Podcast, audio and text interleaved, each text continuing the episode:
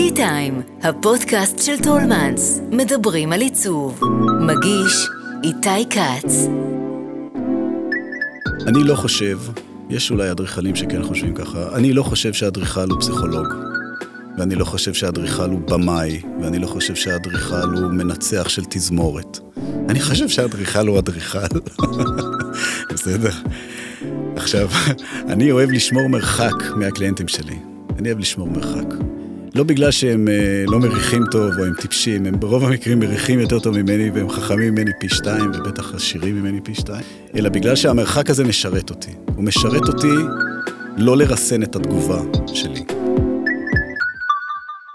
שלום, אני איתי כץ, ואתם על T-Time, הפודקאסט של טולמנס, שבו אנחנו פוגשים אדריכלים, מעצבים ויוצרים לשיחה מרתקת על עיצוב, אדריכלות, סגנון חיים ותרבות ישראלית. שנים מעטות אחרי שרועי סקר הקים משרד אדריכלים, ולימים צירף אליו את אחיו אדר, הם כתבו את פרס רכטר לאדריכלים צעירים בזכות הספרייה שתכננו במרכז הבינתחומי בהרצליה. ב-20 השנה בערך שחלפו מאז, יחד עם השותף עידו זמיר, המשרד צמח ומתכנן פרויקטים ציבוריים גדולים ומורכבים, מורכבים שתכף נדבר עליהם. אהלן רועי. שלום. אה, אתם סיימתם לאחרונה תכנון של אה, חוות, אה, לא רק תכנון, בעצם נחנך, נחנכה, חוות שרתים. נכון. מאוד גדולה בבני ציון. כן. בשרון, שזה מקום שיותר אנחנו רגילים לחשוב עליו בזכות אחוזות גדולות, ופחות בזכות פרויקט כזה. זה לא רק בשרון, זה בכניסה למושב בני ציון, שהוא אחד המושבים שהשרון קיבל את השם שלו בזכותו. אז תספר קצת על הפרויקט. כי נראה שיש יותר ויותר חוות כאלה בארץ, גם באופן כללי. Uh, על הפרויקט uh, אין יותר מדי מה להגיד, זה בניין שהוא חוות שרתים עבור חברה שנקראת סרבר פארם, uh, והוא כמו שהוא, הוא מכונה, מכונה שמייצרת פוטנציאל שרתים לחיות בנחת בתוכו. אה, זה בעצם משהו, אבל אה, חוות שרתים וסקורקה זה דבר שקצת אה, מתחבר, הוא פחות נמצא על הרדאר, בטח לא על הרדאר שלכם, אני חושב. עכשיו אולי בני ציון, בגלל שהם עשו הרבה רעש. בעצם לסקורקה יש שתי רגליים. יש רגל אחת שהיא הרגל שעל רובה אנחנו, או בה בעיקר, אני חושב, אנחנו נדון היום, וזה רגל שהיא רגל של בנייה ציבורית, רגל של תחרויות, רגל של אדריכלות ציבורית. והרגל השנייה היא רגל טכנולוגית, שהיא קיימת כבר 20 שנה, אה, שהיא רגל של אה, מתקני מחשב. אנחנו פיתחנו אה, מומחיות במקרה לחלוטין בתכנון של מתקני מחשב יחסית מורכבים. נגיד המבנה של בני ציון הוא נחשב למבנה פשוט. זה עולם מופרע, שווה שיחה נפרדת גם עליו יום אחד. הוא קשור מאוד לאדריכלות בעיניי. אה, והוא מתקיים במקביל לעולם הציבורי שאנחנו מקיימים. רגע, בכל זאת סקרנת, עד שנעשה עליו פודקאסט נפרד, תן איזה כן. גלימפס. מה זה אומר? זה אומר שאתה בתור אדריכל קצת חוזר להיות uh, מה שאדריכל היה פעם, אוקיי? אתה חוזר להיות הבנאי הראשי, אתה בעצם הופך להיות המוביל של, ה, של הצוות. אתה מייצר מכונה uh, תלת-מימדית, שהיא מכונה מדידה. ברוב הפרויקטים שאנחנו עושים, אז אפשר להגיד שהם יפים או לא יפים, או מתוחכמים או לא מתוחכמים, זה עניין כמעט סובייקטיבי. יש מעט מאוד מדדים שאתה באמת יכול דרכם אה, להתבונן בפרויקט וממש לתת לו ציון. המכונות האלו הן מכונות שאפשר לתת להן ציון. יש להן התחלה, אמצע וסוף, ואפשר להבין ממש אם המכונה עושה את מה שהיא צריכה לעשות או לא. וככל שהדרישות מהמכונה נהיות uh, מורכבות יותר, ויש מכונות מאוד מאוד מורכבות, וכמו שאני אומר, הפרויקט בבני ציון הוא בקסטה מאוד uh, פשוטה, רגולרית נקרא לזה, כמו שאתה אומר, יש הרבה מתקנים כאלו בארץ. יש גם מתקנים שהם מאוד מאוד uh, מורכבים. עומדים תחת אילוצים מאוד כבדים, יש להם הספקים מאוד גדולים, יש מלא עניינים. אחד כזה. אני יכול, יש, זה עולם שפחות אה, פחות מדברים עליו, אבל נגיד דוגמה אה, שאפשר לראות אותה, נגיד ככה בצורה פשוטה, זה אה, המתקן של בנק פועלים באזור תעשייה עמק חפר. יש שם בניין מאוד מעניין, עם צורה מעניינת שלנו, שהוא מתקן מחשב כבר קצת יותר מורכב מאשר המתקן של, של בני ציון.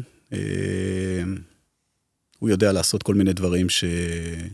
שהם אחרים, הם קצת יותר, אה, לא יודע איך לקרוא לזה, אני חוזר על המילה מורכבים כל הזמן, אבל הוא קצת יותר אה, ייחודי. אה, זו דוגמה, למשל. אבל איך זה לגמרי קשור לאדריכלות? זה לא משהו שקשור, לא שהאדריכלות והנדסה לא מתחברים, הם תמיד מתחברים, אבל זה לא, זה נשמע פרויקט הנדסי יותר, לא? זה פרויקט הנדסי. ההנדסה הזאת היא אה, קשורה לצורה, והיא קשורה לחלל, והיא קשורה לתנועה.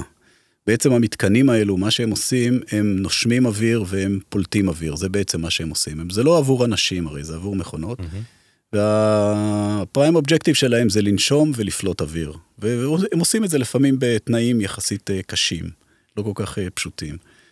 האדריכל הוא בעצם היחיד שמצליח לעשות את הסופר פוזיציה הזאת, נקרא לזה, של כל הצרכים הטכנולוגיים שצריכים להיכנס לתוך מין כזה מבנה. נכון שלמבנים האלו יש גם מעטפת, נגיד בעולם שאנחנו קצת מדברים עליו. אנחנו יכולים להגיד אם הפס כסף הוא יפה או לא יפה, או שהיום תכלת הולך יותר מאשר סגלגל, או אני מניח שיש פה דיונים גם מהסוג הזה, שם אין דיונים כאלו.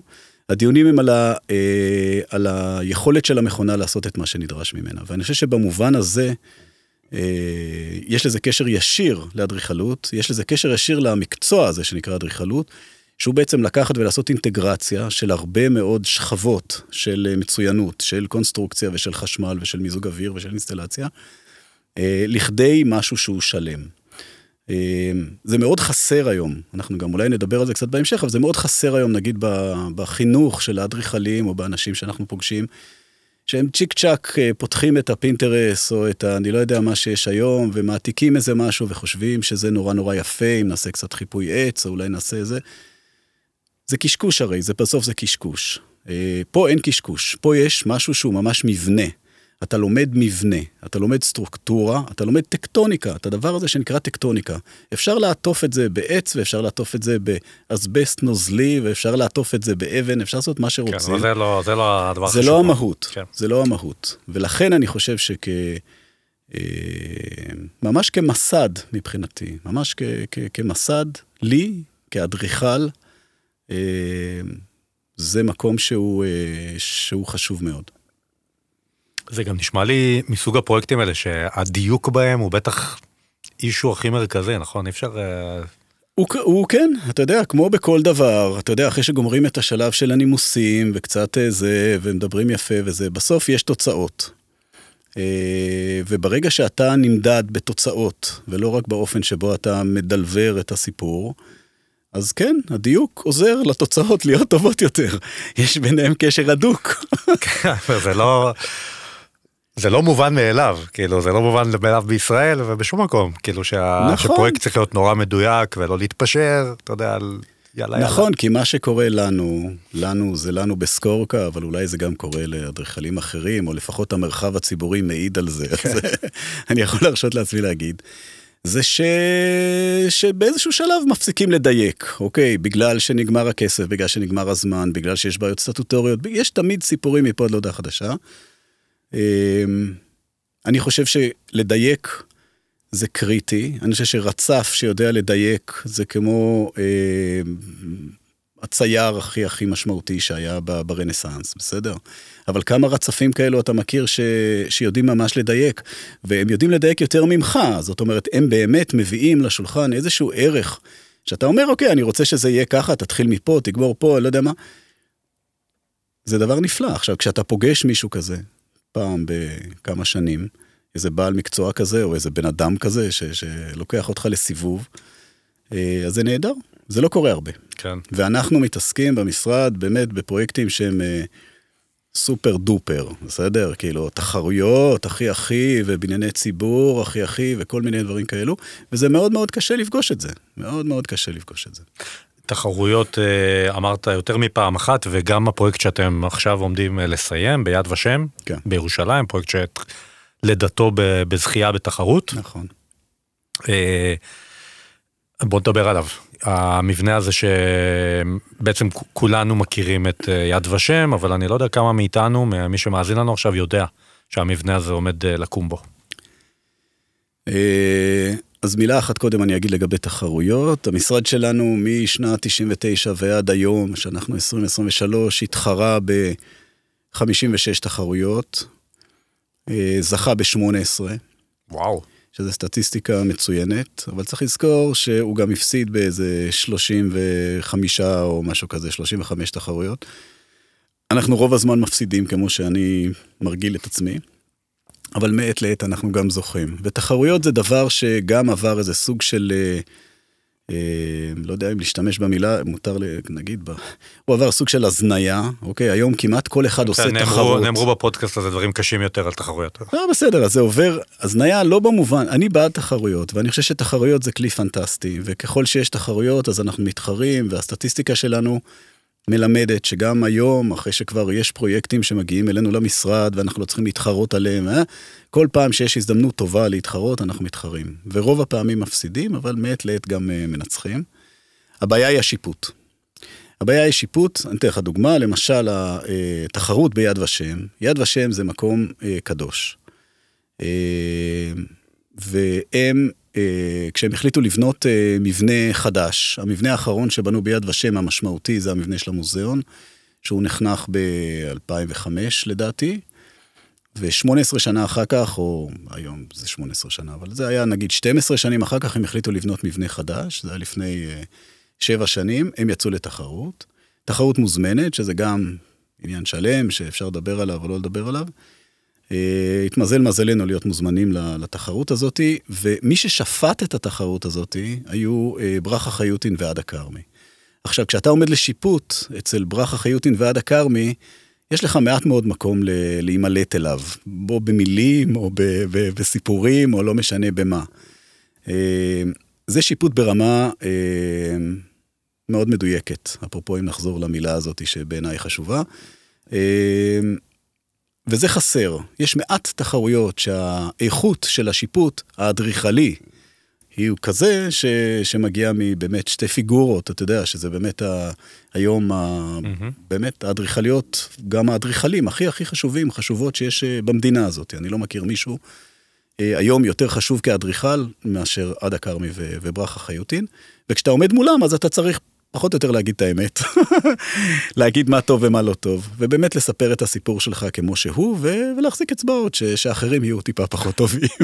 באמת אבל... הזכייה שלכם לא הייתה ברורה מאליה, נכון? הייתה שם גם מועמדת אחרת שהיה, כאילו היה אפשר יד ושם ש... הוא מקום ש... כן, כן. קודם כל, אב... אב זכייה ב, ב, בתחרות אדריכלות היא לא כמו זכייה ב, בריצה ב-100 מטר, אתה יודע שיש photo finish ו, וזהו, אתה מסתכל, ומישהו הגיע ראשון או מישהי. יש בו מימד סובייקטיבי משמעותי, שהוא גם של השופטים המקצועיים וגם של היזם. אז ביד ושם למשל, אה, מי שהקים את המוזיאון ועשה עבודה פנטסטית זה מוישה ספדי. אה, באמת, יצר שם פרויקט, אה, לדעתי, אחד הפרויקטים הכי טובים שלו, אם לא הכי טוב שלו. ואני חושב שהוא כל כך טוב, כי מה שהוא עשה, הוא הבין משהו בסיסי, שכל הדבר הזה שנקרא יד ושם הוא קשור לקו הרכס. קו הרכס של השלוחה זה יד ושם. מי שמבין את זה, יכול לצאת לדרך ולעשות שם משהו, כי הרי במקומות כאלו טעונים וקדושים, כל פעולה שאתה עושה היא טעות, נכון? הרי אתה לא יכול לעשות שום דבר שהוא לא... כל דבר אתה... זה, זה, זה. הוא אה, כיבד, כיבד את אה, קו הרכס, והוא בנה מנסרה כזאת גדולה שהולכת מצפון לדרום, אבל בעצם כשהיא פגשה את קו הרכס היא הייתה אה, מתחת לפני הקרקע, ואני חושב שבזה הוא עשה עבודה פנטסטית, אנחנו למדנו מזה וגם השתמשנו בזה, אחר כך אני אספר על, ה, על הפרויקט שאנחנו זכינו בו. אה, ולמוישה ספדי יש שותפה, אני חושב שהיא שותפה שלו, אני לא יודע מי זה, קוראים לה עירית כוכבי, אדריכלית מצוינת. לדעתי היא גם עשתה חלקים מנתב"ג, ויש עכשיו את המוזיאון של, אה, של העתיקות או משהו כזה שהיא עשתה. אה, והיא גם השתתפה בתחרות, ולהשתתף בתחרות קודם כל מול אדריכלית אה, מוכשרת. זה תמיד דבר מסובך, היא לא הייתה היחידה המוכשרת שנתנה שם הצעה, אבל היא כאילו זה הבית שלה היה, ובמובן הזה אני חושב שזה פעל גם לטובתה וגם לרעתה. והיא עשתה הצעה, האמת היא הצעה די מדהימה, אני ראיתי את ההצעה שלה, הצעה יפייפייה. אבל היא הייתה כל כך שונה מההצעה שלנו, שאפילו אי אפשר היה למדוד את זה באותם פרמטרים. אני חושב שאנחנו פשוט תפסנו את השטח באופן אה, אחר לחלוטין, אה, מה שהיא עשתה הוא לחלוטין וליד, והיה יכול לצאת נפלא, ואני חושב שגם מה שאנחנו הצענו ועושים בסופו של דבר, אה, הוא גם יצא נפלא והוא לחלוטין וליד. אז רגע, אז אני עוצר פה רגע כדי, כדי לדבר על המבנה הזה. כן, יש את, יש את המוזיאון של יד ושם, שזה נכון. המוזיאון המרכזי, שנגיד, אני חושב שהיום רוב המבקרים ביד ושם, זה המקום ללכת כל ויש המבקרים. עוד, ויש, אה, כן, ויש עוד, יש את יד לילד, ויש מקומות אה, נוספים, אתה אוהב לזכור וכן הלאה. ואז אה, מגיע המבנה החדש הזה, שמה תכליתו? אז קודם כל יש, אה, אה, יש. בעולם שלי יש היררכיה מאוד מאוד ברורה, יש את קו הרכס, על קו הרכס יש את אוהל לזכור, וזה מבחינתי יד ושם. קו הרכס שיש עליו מבנה, מבנה לא גדול, ריבועי פשוט, כולם מכירים אותו. אה, הכוח שלו הענק הוא בישיבה שלו על קו הרכס, הקומפוזיציה הזאת היא קומפוזיציה אלוהית. ספדי הבין את זה מצוין, הוא בנה בניין ממזרח ל- אה, אה, לאוהל לזכור, ועשה את הפעולה הזאת שדיברתי עליה קודם, שאני חושב שהיא אה, חכמה ופשוט מצוינת. ואנחנו, המגרש שלנו ממערב, על קו הרכס. זאת אומרת, זה ממש, אה, אתה יודע, במקום הכי הכי מורכב שיש ביד ושם, כי מערבה מאיתנו כבר אין כלום בעצם. יש נוף, יש מבט רחוק, יש אה, את בקעת הקהילות, כן, אבל אני אומר, במבט... וכל הקוריאוגרפיה של אה, ספדי הייתה להיכנס לתוך המבנה, ללכת, ללכת, ללכת, לעבור את התהליך, להגיע לכיכר בקצה, כיכר התקווה, שיש בה אור, ויוצאים החוצה אל האור וככה לדברים, ואז אתה יוצא החוצה. ומה שאנחנו חשבנו, זה שאחרי שמישהו עושה את התהליך הזה, המאוד מיוחד בתוך המוזיאון, והוא באמת יוצא אל כיכר התקווה, ואז יוצא אל האור, ועומד שם רגע אחד ברחבה שלו אל לזכור, הדבר האחרון שצריך שיקרה לו, זה שהוא יסתכל מערבה, ששם באמת יש גם את המבט הרחוק, אתה יודע, כדי להשתחרר קצת, אז אתה צריך קודם כל קצת אור. אחר כך אתה צריך להסתכל שלושה מטר קדימה, אחר כך חמישה, ואולי גם שני קילומטר קדימה, כדי להבין שאתה באמת סיימת את, את התהליך. אנחנו חשבנו שהדבר האחרון שצריך להיות שם זה בניין. זאת אומרת, שהוא יסתכל מערבה והוא יראה בניין, לא משנה כמה הבניין הזה הוא מדהים וככה לדברים, אלא שהפעולה הראשונה שנקטנו זו הייתה אי עשייה, בעצם, כאדריכלים, והשארנו את קו הרכס חשוף. אה, היום, שזה כמה שנים אחרי וכבר גומרים את הפרויקט, וכל פעם שאני מגיע לשם, אז ההחלטה הבודדת הזאת היא, היא, אה, היא מופלאה. זו החלטה מופלאה. והיא בתכלס היא החלטה של אי עשייה, זאת אומרת, היא החלטה של, של, של צמצום. אה, וזה מתקשר גם לפרוגרמה של המבנה. הפרוגרמה של המבנה היא בעצם פרוגרמה של ארכיון, זאת אומרת, זה storage של כל הארטיפקטים שיש ב, ביד ושם, יש כמות ענקית של אה, אה, חומר ששומרים ביד ושם, חלק ממנו בתנאים טובים וחלק ממנו בתנאים פחות טובים. אז קודם כל בונים בית לכל המוצגים האלו, אה, זה גם דבר שצריך להתרגל אליו. אה, להסתובב ולראות את הדברים האלו ולהיות בתוכם זה, זה לא קל.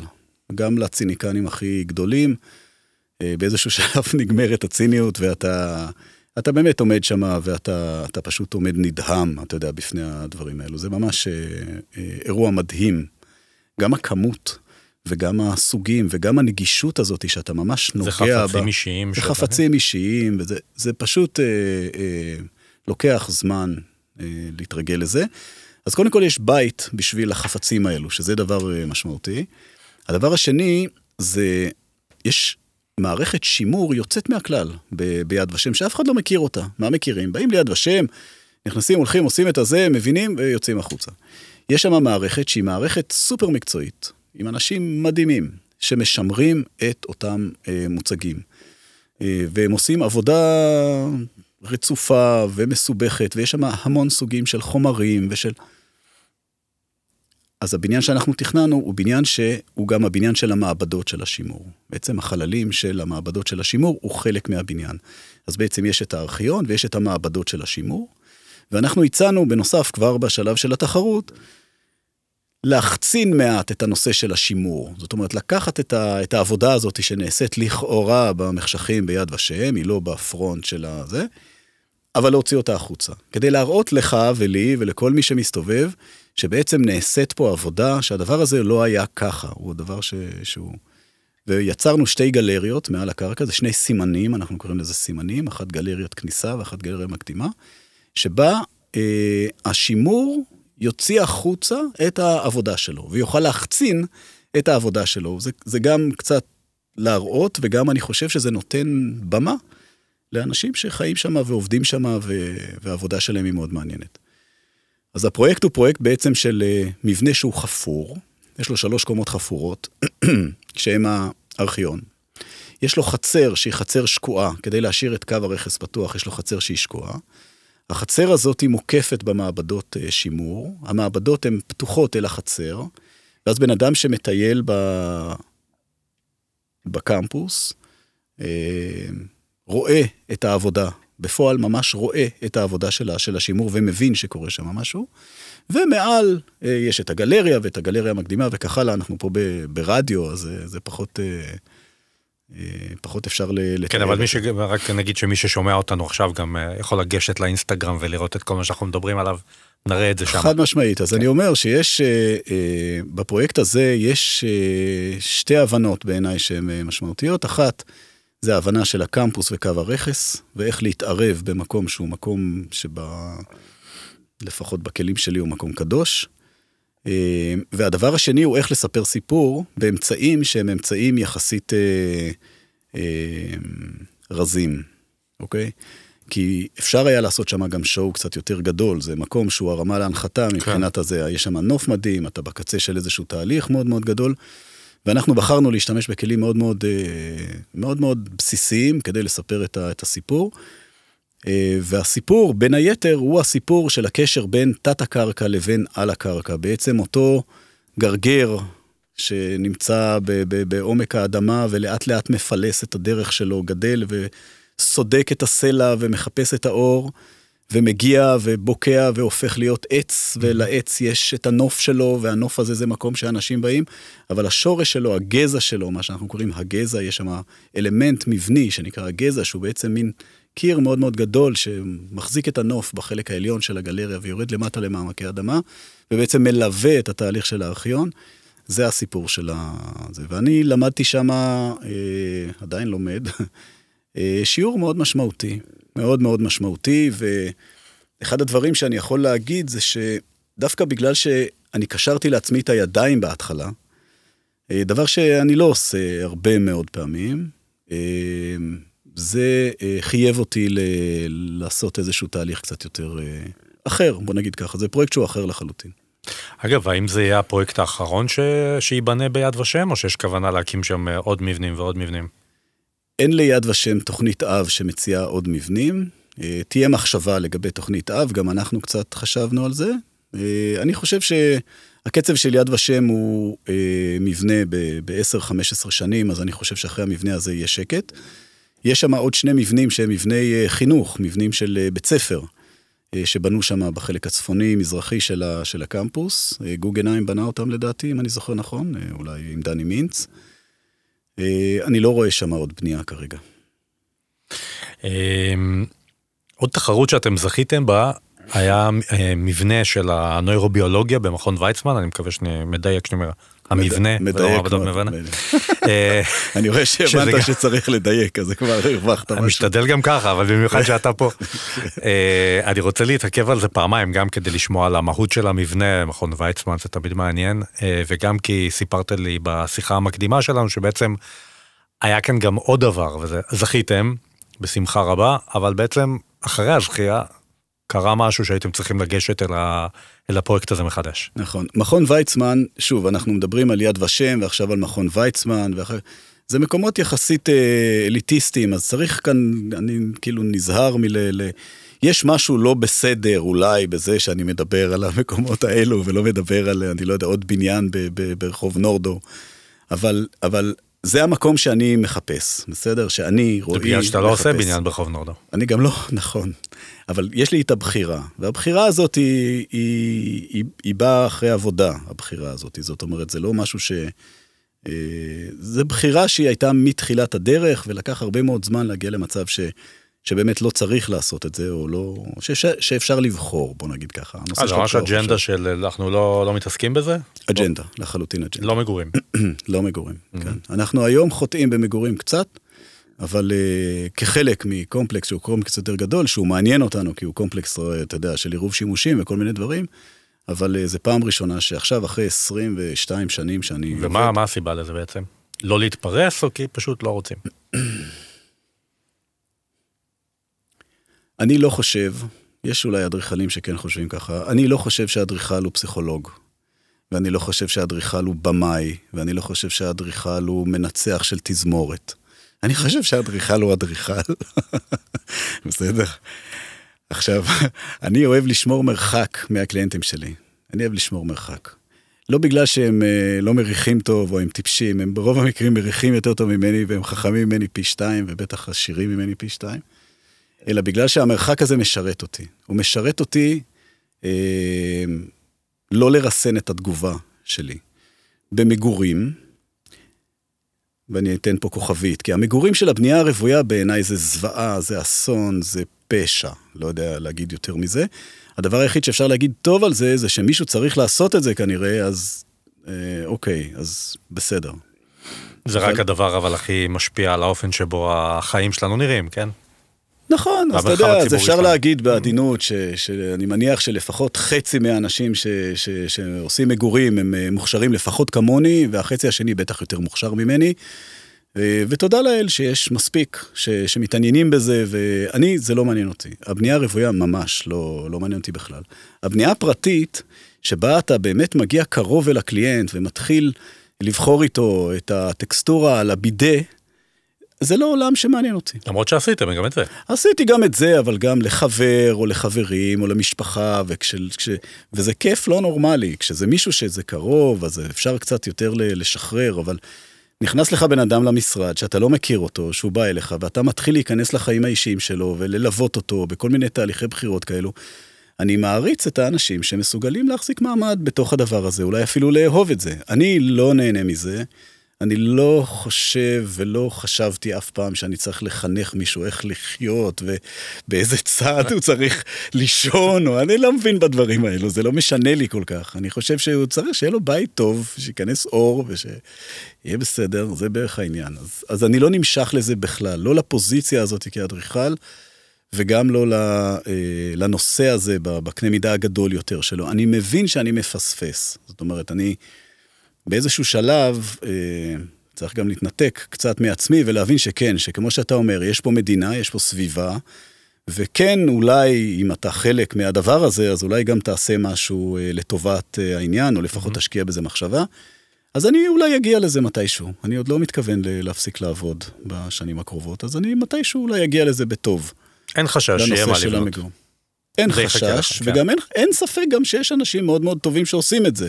אתה יודע, אני לא מרגיש שיש לי איזו בשורה שאני יכול להיכנס היום לשוק של המגורים ולהציע משהו שיהפוך את, ה... כן. את הנושא הזה על פיו. ממש לא. אז הנה, זה מסביר באמת, אם אנחנו עושים רגע חזרה לתחרויות ולמכון ויצמן for that matter, אה, אמרת מה לא? נכון, כן. עכשיו, מכון ויצמן זה אה, גן עדן, בסדר? זה, גן, זה ממש גן עדן, נווה מדבר. קודם כל, יש שם אנשים נורא נורא חכמים, בשניים, שלושה סדרי גודל יותר ממני, ועם אנשים חכמים זה לפעמים מתסכל, אבל הדבר אחד שאתה כן יודע שקורה כל הזמן זה שהם הם, אמ, רואים הרבה יותר ממה שאתה רואה. זאת אומרת, לפעמים האופן שבו זה בא לידי ביטוי הוא אקסצנטרי וקצת, כאילו, אתה לא מכיר את הז'אנר הזה. אבל זה, הדיאלוג הוא מאוד מאוד נוח. זאת אומרת, גם קצת, כמו שדיברתי על השיפוט ביד ושם, ש, שעומדות מולך עדה כרמי וברכה חיוטין, שאין ספק שהן טובות ממך וחכמות ממך ומנוסות ממך, ו... אז אותו דבר קורה שמה עם הקליינטים, בסדר? זה קליינטים, והקליינטים האלו גם יודעים לשמור על ריחוק, שזה גם דבר שבעיניי הוא מאוד מאוד חשוב.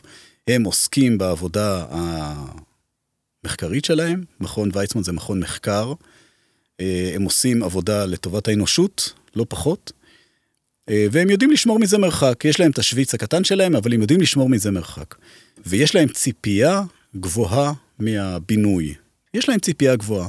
מכון ויצמן עצמו אה, השתבח... הוא גם באמת קמפוס עם הרבה מאוד פנינים נכון, אדריכליות. נכון, הוא השתבח במשך השנים, ב, ב, זה ככה זה עובד, זה עוד פעם, זה לא כל כך נעים להגיד וזה, אבל זה ככה זה עובד. מקום כזה שיכול להרשות לעצמו.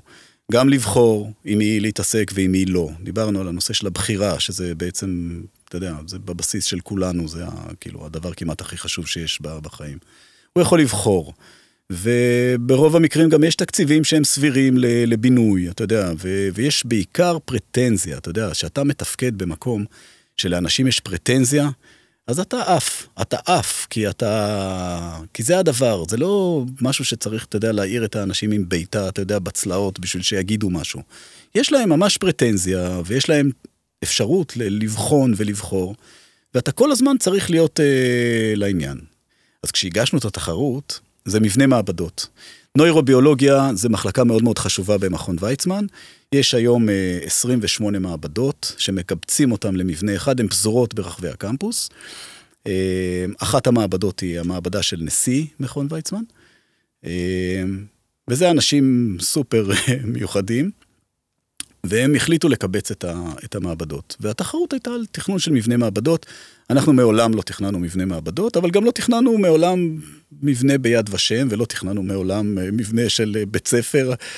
אז זה עוד משהו שעשינו בפעם הראשונה.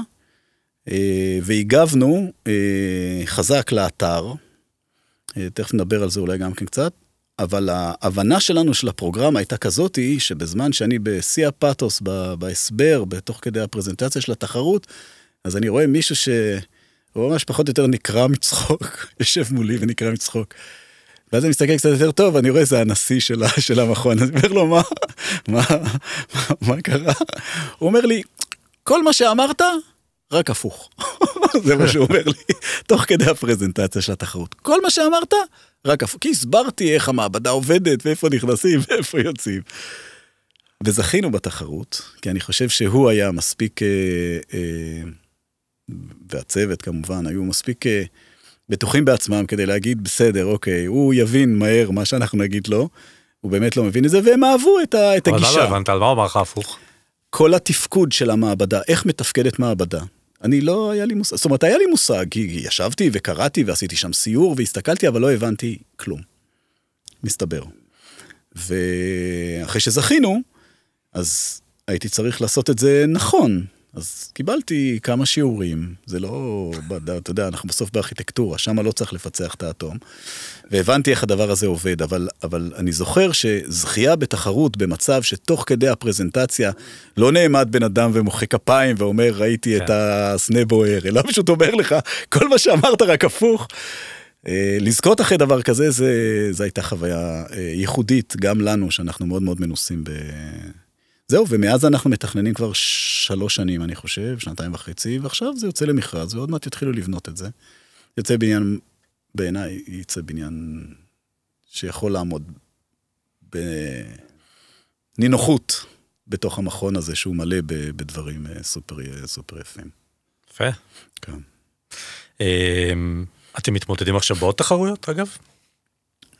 התחרות האחרונה שהשתתפנו בה זה התחרות אה, בבאר שבע לתכנון אה, אודיטוריום, אני לא זוכר איך הם קראו לזה, מרכז כנסים, סליחה, מרכז כנסים בקמפוס הצפוני של אוניברסיטת באר שבע.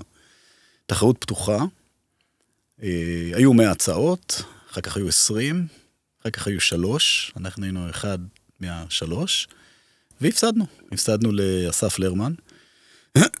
אני חושב שהייתה ההצעה שלנו, אתה, תראה, להפסיד זה תמיד קשה. בסדר, כי, כי זה יותר כיף לנצח, ואנחנו די מאומנים ב, בלהפסיד, זאת אומרת, אני יודע לשאת את זה כבר היום יחסית טוב. אמ, אבל לפעמים ההצעה שהפסדת איתה היא הצעה טובה, ואז זה קצת יותר קשה, וההצעה שהפסדנו ב... בבאר שבע היא הצעה טובה. היא הצעה טובה אדריכלית, זה לא אומר שההצעה שזכתה היא לא הצעה טובה, mm-hmm. זה רק אומר שההצעה שלנו הייתה הצעה טובה. יש לנו תחרויות שאנחנו זוכים עם הצעות שהן הצעות אה, אה, בינוניות, והזכייה היא, השד יודע למה, ויש מקומות שאנחנו מפסידים עם הצעות שהן ממש ממש טובות, וזה היה אחד המקרים. אז זו התחרות האחרונה שהשתתפנו בה, מאז, אם אני זוכר נכון, אין יותר אה, תחרויות. אני לא מדבר על תחרויות כן. של יזמים או דברים מהסוג הזה. תגיד, רציתי לשאול אותך, לא בקשר לתחרות הזאת, אבל יש אפשרות שתהיה בישראל אדריכלות שהיא ישראלית מקורית, או שהיום ב... אתה יודע, במצב שבו אנחנו מתנהלים, שבו באמת העיניים של כולם על הכל, והכל כל כך גלובלי וכן הלאה. והייתה פעם שאיפה שתהיה בישראל אדריכלות משלנו, מקורית, אה, זה מתקיים? זה יכול להתקיים? אני אענה לך קצת בהתחכמות, בסדר? זה גם משהו שבכל מקרה רציתי לדבר עליו אחר כך, אבל אה, יש אה, סופר בשם אה, דיוויד פוסטר וולאס. ודייוויד פוסטר וולאס, הוא נתן הרצאה פעם ב... באחד מהבתי ספר היותר טובים שיש בארצות הברית, הוא גם, אה, למדתי ממנו טיפה להתנצל כשמדברים על האליטה הזאת, כדי להבדיל את זה ש... זה שאני אדריכל במקומות כאלו, זה לא אומר שיכולתי להתקבל למקומות האלו, אף אחד מהם לא היה לוקח אותי לא לטכניון ולא למכון ויצמן וגם לא לעבוד ביד ושם. אז זה, זה גם, המרחק הזה הוא גם נוח. אז הוא סיפר סיפור שקשור לשאלה שלך, בסדר? הוא סיפר סיפור, זה סיפור ידוע, ששני דגים שוחים בים, ומגיע מולם איזשהו דג כזה יותר uh, מבוגר, והוא מסתכל עליהם ואומר, מה חבר'ה, מה קורה, איך המים? אז הם שותקים וממשיכים לשחות, ואז אחרי שהוא עובר, אחד מסתכל על השני ואומר, תגיד, מה זה מים? אז מה אני רוצה להגיד? יש אדריכלות ישראלית, בסדר? יש מים. יש אדריכלות ישראלית, אה, היא לא מנוסחת אולי, אה, עוד לא, אה, צבי אפרת הוציא ספר יוצא מהכלל, כאילו לגבי ההסתכלות, נגיד נקרא לזה קצת יותר רחבה, על הבנייה של האדריכלות הישראלית. עדה הוציאה ספר יוצא מהכלל, גם כן על הבנייה אולי בתקופה... כן, אבל שניהם הוציאו. ספרים יוצאים מן הכלל על תקופות שהן כבר מתחילות להתרחק מאיתנו. נכון, אבל זה התחלה של משהו, זה התחלה של משהו. אתה יודע, אתה מתחיל מרחוק, אתה מתחיל מרחוק. להבדיל מחניבה לקטר שאמר לה שמה אתה חומד, אתה חומד את מה שקרוב אליך, אז במקרים האלו יותר זהירים. אתה מתחיל מרחוק, אתה מתחיל ממשהו obvious, ואתה עושה סיבובים, ואתה לאט לאט נוגע קצת יותר קרוב וקצת יותר קרוב, ואתה בודק אם זה יכול אה, לקרות. יש אדריכלות ישראלית, נקודה, אתה יודע, בפועל, צא החוצה, אנחנו יושבים היום בתוך בניין. בעיר תל אביב, אתה יודע, שהולכת ונבנית, יש אדריכלות ישראלית. הכמות של אה, ההעתקות של פרויקטים מפרויקטים אחרים היא ענקית, אבל היא ענקית בכל העולם. היא ענקית בכל העולם. אבל זה המסה. ואני חושב שאם uh, מחפשים קצת, ואולי זה גם קצת מה שאתם עושים פה בפודקאסט הזה, זה איזה מין uh, נקב כזה, איזה שביל מאוד מאוד צר, שמחפש, מחפש לראות עוד איזושהי פרספקטיבה על משהו שכבר קיים, אותם מים, כן, שהם, שהם פה. Uh, ויהיה רגע שינסחו את זה. הניסוח הוא תמיד מניפולטיבי, אוקיי? הניסוח עצמו הוא גם כשלעצמו מביא, אתה יודע, משקל לתוך, ה, לתוך הדיון. אמ, אין כרגע מישהו בארץ, תיאורטיקן, אה, ש, שמנסח ו, ומתעסק עם זה, ברמה שאני מכיר לפחות, לא יודע מה. אולי יש. אמ, אבל אני חושב שיש דבר כזה. יש דבר כזה והוא נבנה. והרבה פעמים, איך זה נבנה? זה נבנה שאתה מעתיק, אתה מעתיק מפה ומעתיק משם. בתחרויות שאנחנו עושים לפחות, אם אתה תיקח את ה... אה, של יד ושם, ותיקח את המבנה של מכון ויצמן, ותיקח את המבנה של... לא משנה, אפילו בנק ישראל בירושלים. אין מבנים כאלו. אתה לא תמצא בפינטרס אה, בניין כזה. אין. אין בניין כזה. זה לא אומר שאני לא מעתיק. אני מנוי לכל הפינטרסים האלו ולכל ה Architectural Review, ואני מכיר את כל מה שבונים. אני מסתכל על זה, אני, זה שוקע לי בתוך, ה, בתוך הגוף, אבל אני משתדל, עד כמה שאני יכול להגיב, בגלל זה אני שומר את המרחק הזה גם מה client, אה, להגיב בעוצמה הכי חזקה שאני יכול מבפנים. זאת אומרת, אותם מקורות אה, השראה, נכון? Mm-hmm. דיברנו על זה אולי קצת קודם, על ה... איך בוחרים מקור השראה, או איך זה קורה בעצם, התהליך הזה של היצירה. כי אדריכלות בסופו של דבר, יש בה משהו שטחי. אתה יודע, אנחנו אה, עושים אה, קומפילציה של המון המון אה, שכבות של מצוינות. אה, ובסופו של דבר, מה, מה אתה מבין? אתה באמת מבין בקונסטרוקציה, אתה באמת מבין במיזוג אוויר, אתה באמת מבין בזה, אתה, אתה מבין קצת מזה וקצת מזה וקצת מזה. ובסוף, כשאתה מאגד את הכל ביחד, אתה לא יכול שלא להכיר בזה, במובן הכי עמוק, שהיצירה היא אה, יותר הקבצה של נתונים מאשר יצירה של משהו חדש. עכשיו, זה לא לגמרי נכון. כי יש בו מימד של, וזה תלוי בך כמה אתה חזק, או כמה אתה משמעותי כאדריכל. כשאני מגיע ל, ל, ל, לפרויקטים מסוימים, אני לא מצליח לעשות את זה בכל הפרויקטים, אבל לפרויקטים מסוימים, אני אקח דוגמה מצוינת לזה, זה יד ושם, כי אתה יודע, שם כל הכוכבים הסתדרו לי טוב. ואני מציע הצעה שהיא רדיקלית בתפיסה שלה. זה לא שאני קורא טוב את הפרוגרמה, והפרוגרמה הופכת להיות אה, הדבר שמוביל, אתה יודע, יש על זה אפשר לטעון שהפרוגרמה היא חשובה. היא חשובה, נכון, היא חשובה, אבל היא לא רק. יש משהו בתגובה שלך לשטח, למקום, אה, שאם הוא מספיק אה, מדויק, אז בשפה שלנו אנחנו אוהבים לקרוא לזה, הוא הולך את כל הדרך. הוא מצליח לעקוף את כל מה שצריך לעקוף בדרך, אם זה תקציב וסטטוטוריקה, ואנשים שחושבים שזה לא נכון וכל מיני דברים מהסוג הזה. זה לא קורה הרבה פעמים, ואתה צריך שבאמת הכוכבים יסתדרו בשביל זה. זאת אומרת, צריך שאתה צריך גב, אתה צריך שיהיה לך גב. ברוב המקרים אנשים עושים דברים שהם די באמצע, זאת אומרת, הם די מקסימום, הם קצת יותר כתום וטיפה פחות uh, סגלגל, אתה יודע, זה השיא של הפריחה של, ה, של הדבר, של השבירה של, ה, של הטאבו, היצירה של משהו חדש. ובאמת, זה אחת הסיבות, נגיד במגורים או בבנייה, זה מאוד מאוד קשה, כי אתה צריך לתת את אותם תנאים ל-200 יחידות באותו בניין, זה, זה לא פשוט. אז ספדי עשה את הביטט לפני, אה, אה, אה, לא יודע כמה, ב- 60 שנה בערך. לפני כן. 60 שנה בערך. כן. כל הכבוד לו, כל הכבוד לו. אני לא חושב שהוא הצליח לעשות משהו כזה מעט, אבל כל הכבוד לו, באמת כל הכבוד לו. הוא לקח ופתח את הדלת למאות בניינים מהסוג הזה היום, כל הגינות גן וכל הבניינים, הכל זה בא משם, מהדבר הזה שהוא יצר אותו. זה דבר נפלא, וזה קורה מאוד מאוד אה, לעיתים נדירות. תגיד, לקראת אה, סיום, אני רוצה לשאול אותך על, על אה, מה שאתם מתכננים לסולארג', כן. לחברה מאוד גדולה, לאנרגיה ירוקה, ואתם מתכננים לקמפוס. נכון. במתחם סינמה סיטי, נכון. ליד רמת השרון. אז אה, מה הסיפור של המקום הזה, ומה מיוחד בפרויקט הזה מבחינתך? הפרויקט הזה הוא מיוחד אה, מבחינתי מכמה סיבות. האחת, זה שהמייסד, או אחד המייסדים של סולאר אג' הוא גיא סלע. גיא סלע היה איש אשכולות. איש אשכולות באמת מעל הממוצע בהרבה. אה, והוא, יחד עם קבוצה של חברים, הקים את הדבר הזה שנקרא סולארג', את החברה הזאת, שהיום היא חברה אה, שנסחרת בנסדק, בטח ב-15, 18, לא יודע כמה מיליארד דולר. אה, מעסיקה בארץ בערך 4,000 אנשים. אימפריה. אימפריה. לא רק אימפריה כלכלית, אלא גם אימפריה של, של אופטימיזציה של בנייה ירוקה, של, של ההבנה של הניצול הנכון של המשאבים של הטבע. זה, זה השורש בעצם של הדבר הזה שנקרא סולארי. גיא סלע נפטר,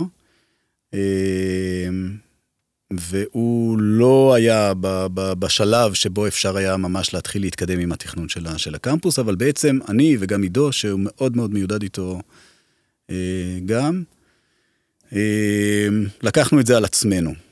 זה נשמע קצת, אתה יודע, פלצני אולי, לקחנו על עצמנו פרויקט של 40 אלף מטר בסינימה סיטי לחברה, אתה יודע, כאילו זה, אבל כן, זה בערך היה העניין, כי כן הייתה שם דילמה. כי קצת כמו ביד ושם, הסיכוי שלך לטעות במצבים האלו, שאתה מגיע טעון כל כך, אפרופו המרחק שדיברתי עליו קודם, שבעיניי הוא כלי עבודה המרחק הזה, פה אין מרחק, המרחק הוא אפס, אוקיי? ממש אפס. זה שהוא נפטר, זה לא אומר שהוא לא נמצא, זה, זה ממש שמה. אז זה קודם כל, ואנחנו, כל העבודה שלנו במקום הזה, היא, יש לה איזה מין כמו השכינה. כאילו, הוא יושב שם מעל הדבר הזה ומסתכל על מה שאנחנו עושים, והוא היה איש קשה, וחד ומדויק מאוד מאוד מאוד ואכזרי. והוא רואה את כל הטעויות שאנחנו עושים, וגם אנחנו קצת אחריו רואים גם כן ומשתדלים לתקן. אז זה קודם כל קומיטמנט אחד. הדבר השני זה ליצור קמפוס בתוך אזור שהיום יש בו חולות. לחברה, 2,500 איש הולכים להיות במבנה הזה, ותכננו מבנה שהוא מבנה ייחודי, שהוא מבנה טבעת, סביב חצר, חצר משמעותית, פתוחה לשמיים, חצר בשטח של שלושה וחצי דונם. אנחנו ברמת השרון, כן? זאת אומרת, הקרקע היא לא בחינם. כן. החצר הזאת היא מפולשת לשני כיוונים, ויש לה כל מיני פטנטים שגם אפשר יהיה יום אחד אולי להראות אותה קצת ולספר עליה יותר סיפורים. ואנחנו גם עושים את הפנים בפרויקט הזה, שזה פעם ראשונה שאנחנו עושים כזה דבר בהיקף הזה. עשינו פרויקטים של פנים, אבל... אז הנה, אני סקרן, אחרי שכמה פעמים קודם אמרת על הכחול והסגלגל, והיה נשמע שזה הדבר האחרון שאתה רוצה להתעסק איתו, הנה אתה מתעסק איתו. אני מתעסק, לא, קודם כל אני מאוד אוהב להתעסק עם זה. אני מאוד, זה, אני אוהב את ה... זה לא נשמע ככה עד עכשיו. בסדר, okay. אתה יודע, זה שזה לא נשמע, זה שזה לא ראשון, אתה יודע, okay. ברשימה, זה לא אומר שאני לא נהנה, להפך, יש בזה משהו שאני מאוד, ההנאה שלי מזה דווקא היא גדולה. אני, אנחנו יכולים לדבר על הערכה שלי אליו, אבל ההנאה שלי מזה היא מאוד גדולה. ובפרויקט הזה זה חלק אינטגרלי מהתכנון, וזה דבר די נדיר, זאת אומרת שאדריכל יקבל גם את המעטפת של, ה, של הפרויקט וגם את הפנים של הפרויקט, זה לא קורה, ואת ההזדמנות הזאת לקחנו. זאת אומרת, לא נתנו לה לשכב על השולחן וזה, אלא לקחנו אותה. אה, יש לנו היום צוות של שמונה אדריכלים שעובדים על הפרויקט הזה כבר שנתיים, פחות או יותר. זה חתיכת אה, ביס לקחת, לעשות גם וגם. אה, והוא פרויקט מיוחד. אתה מדבר על מבנה טבעת, ישר עולה לי באסוציאציה אפל ו... נכון, אז זה כמו אפל, רק פוסטר. זה האח הקטן של אפל. אה, זה האח הקטן שלו. אפל הוא מבנה עגול, המבנה שלנו הוא מבנה שהוא מבנה שבור, הוא רק בנוי סביב חצר. הוא טבעת במובן הזה שהוא בנוי בהיקף, הוא קצת יותר דומה למבנה של אה, פיאט במילאנו, אם אתה מכיר, יש מבנה, האמת היא שהוא מבנה ברוטליסטי נוראי, שלנו הוא קצת יותר אה, סימפטי, אבל יש שם, בפיאט יש להם מבנה מדהים שהם עושים תחרויות אה, מרוץ על הגג, אתה, אתה יודע, זה... כן. אז גם פה יש אה, שבעה דונם של, של, של floor plate, כאילו, כל קומה זה 7,000 מטר, בנויה סביב חצר, זה 18 מטר, שרץ איזה 400 מטר אה, לאורך. אה, החצר היא מאוד מאוד אה, משמעותית. אה, יש פה כמובן אה, ליד פלטינום וכל מיני גאדג'טים שקשורים לבנייה ירוקה, אבל יש פה גם חמישה דונם של שדה סולארי שהם עושים עליו את הניסויים שלו, שהוא חלק אינטגרלי מהמבנה. ואני חושב שהמבנה הזה, הוא יהיה, הוא, תהיה לו נוכחות אמיתית ומשמעותית, אני חושב. בשטח. מתי הם אמורים להיכנס לשם? מתישהו ב-2025, תלוי את מי שואלים, אבל בוא נגיד שעד סוף 2025 הם כבר אה, יהיו שם. רועי, לקראת סיום, אני רוצה לשאול אותך, אם יש לך איזה המלצה תרבותית, אדריכלית, משהו שאנחנו לא מכירים אולי, שאתה רוצה לשתף בו. אה, כן, אני האמת היא, אני אשען על משהו שכבר אמרתי, ואני אני מאוד אוהב לקרוא. אה,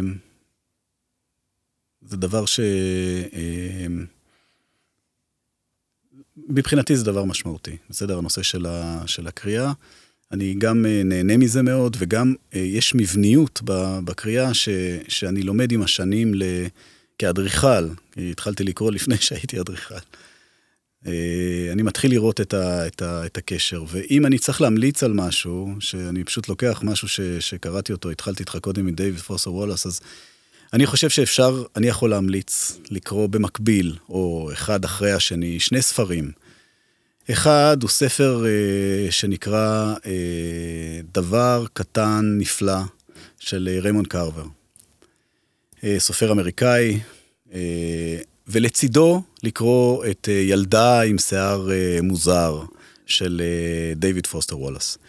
שני המבנים האלו זה שני מבנים, זה שני בניינים, שני הספרים האלו, סליחה, הנה יצא לי כבר שני מבנים. שני הספרים האלו זה שני בניינים, זה שתי גישות דבר שונות. קטן וטוב זה, זה סיפורים קצרים, זה נכון? סיפורים קצרים, כן. כן. אבל אה, קרבר, הוא, אם אנחנו דיברנו על יד ושם, או דיברנו על זה, קרבר הוא אה, אומן בלייצר נקודה סינגולרית, שהיא מהדהדת ויוצרת אין סוף דברים חדשים. זה קצת כמו אה, לעמוד על מצוק ולקפוץ לתוך בריכה קפואה. אז יש לך איזשהו אומץ מסוים שאתה עומד על המצוק, אתה צריך זנק, אתה יודע וזה, אבל מהרגע שקפצת ונכנסת לתוך המים והמים היכו בך, הקור של המים היכה בך, כל מה שאתה חווה וכל מה שעומד לקרות ומתרחש, הם דברים חדשים כתוצאה מהפעולה הפרימרית הזאת שעשית, של הקפיצה. דיוויד פוסטר וולאס הוא הפוך. אצלו הסיפורים זה כמו נזיד, זה כמו סלט. אתה נכנס, הוא פנטסטי, הוא מספר סיפור של פרוגרמה, כן? מפה עד להודעה חדשה. אתה נכנס לתוך הספרים שלו, ואתה באמת יכול כל הזמן לזוז בתוך חומרים קיימים. מאוד קשה לזהות בו היררכיה, מאוד קשה לחפש. ואני חושב שלאדריכלים, אם אני ממליץ לאדריכלים במקרה הזה של הפודקאסט הזה, אני חושב שיכול להיות מאוד מעניין, כי ה... זה שני עולמות שבעצם מספרים כמעט את אותו סיפור באותו מקום, כל אחד בצורה אחרת לגמרי, ואני חושב שזה יכול להיות מעניין להסתכל על זה כל אחד עם עצמו, על האופן שבו הוא יוצר את היצירה שלו. האם הוא קופץ למים הקפואים ובעצם מתחיל לייצר דברים חדשים, או שהוא כל הזמן מסתובב ומסתכל על הקיים ומספר את אותו סיפור של הקיים דרך מילים אחרות, שזה קצת מה שהפרוגרמה, אתה מבין? זה שני דברים שהם שונים כן. לחלוטין, שתי קצוות, אז אני ממליץ על זה. המלצה מעולה. תודה. דו-ראשית. רועי סקר, אדריכל, סקורקה אדריכלים, תודה רבה שבאת. בבקשה. היה תענוג לדבר איתך. תודה רבה. תודה לכם שהאזנתם. כל הפרקים של T-Time נמצאים באפליקציות ההסכתים, חפשו אותם ועקבו אחרינו. אני איתי כץ, להתראות. האזנתם ל-T-Time, כל מה שמרגש בעולם העיצוב.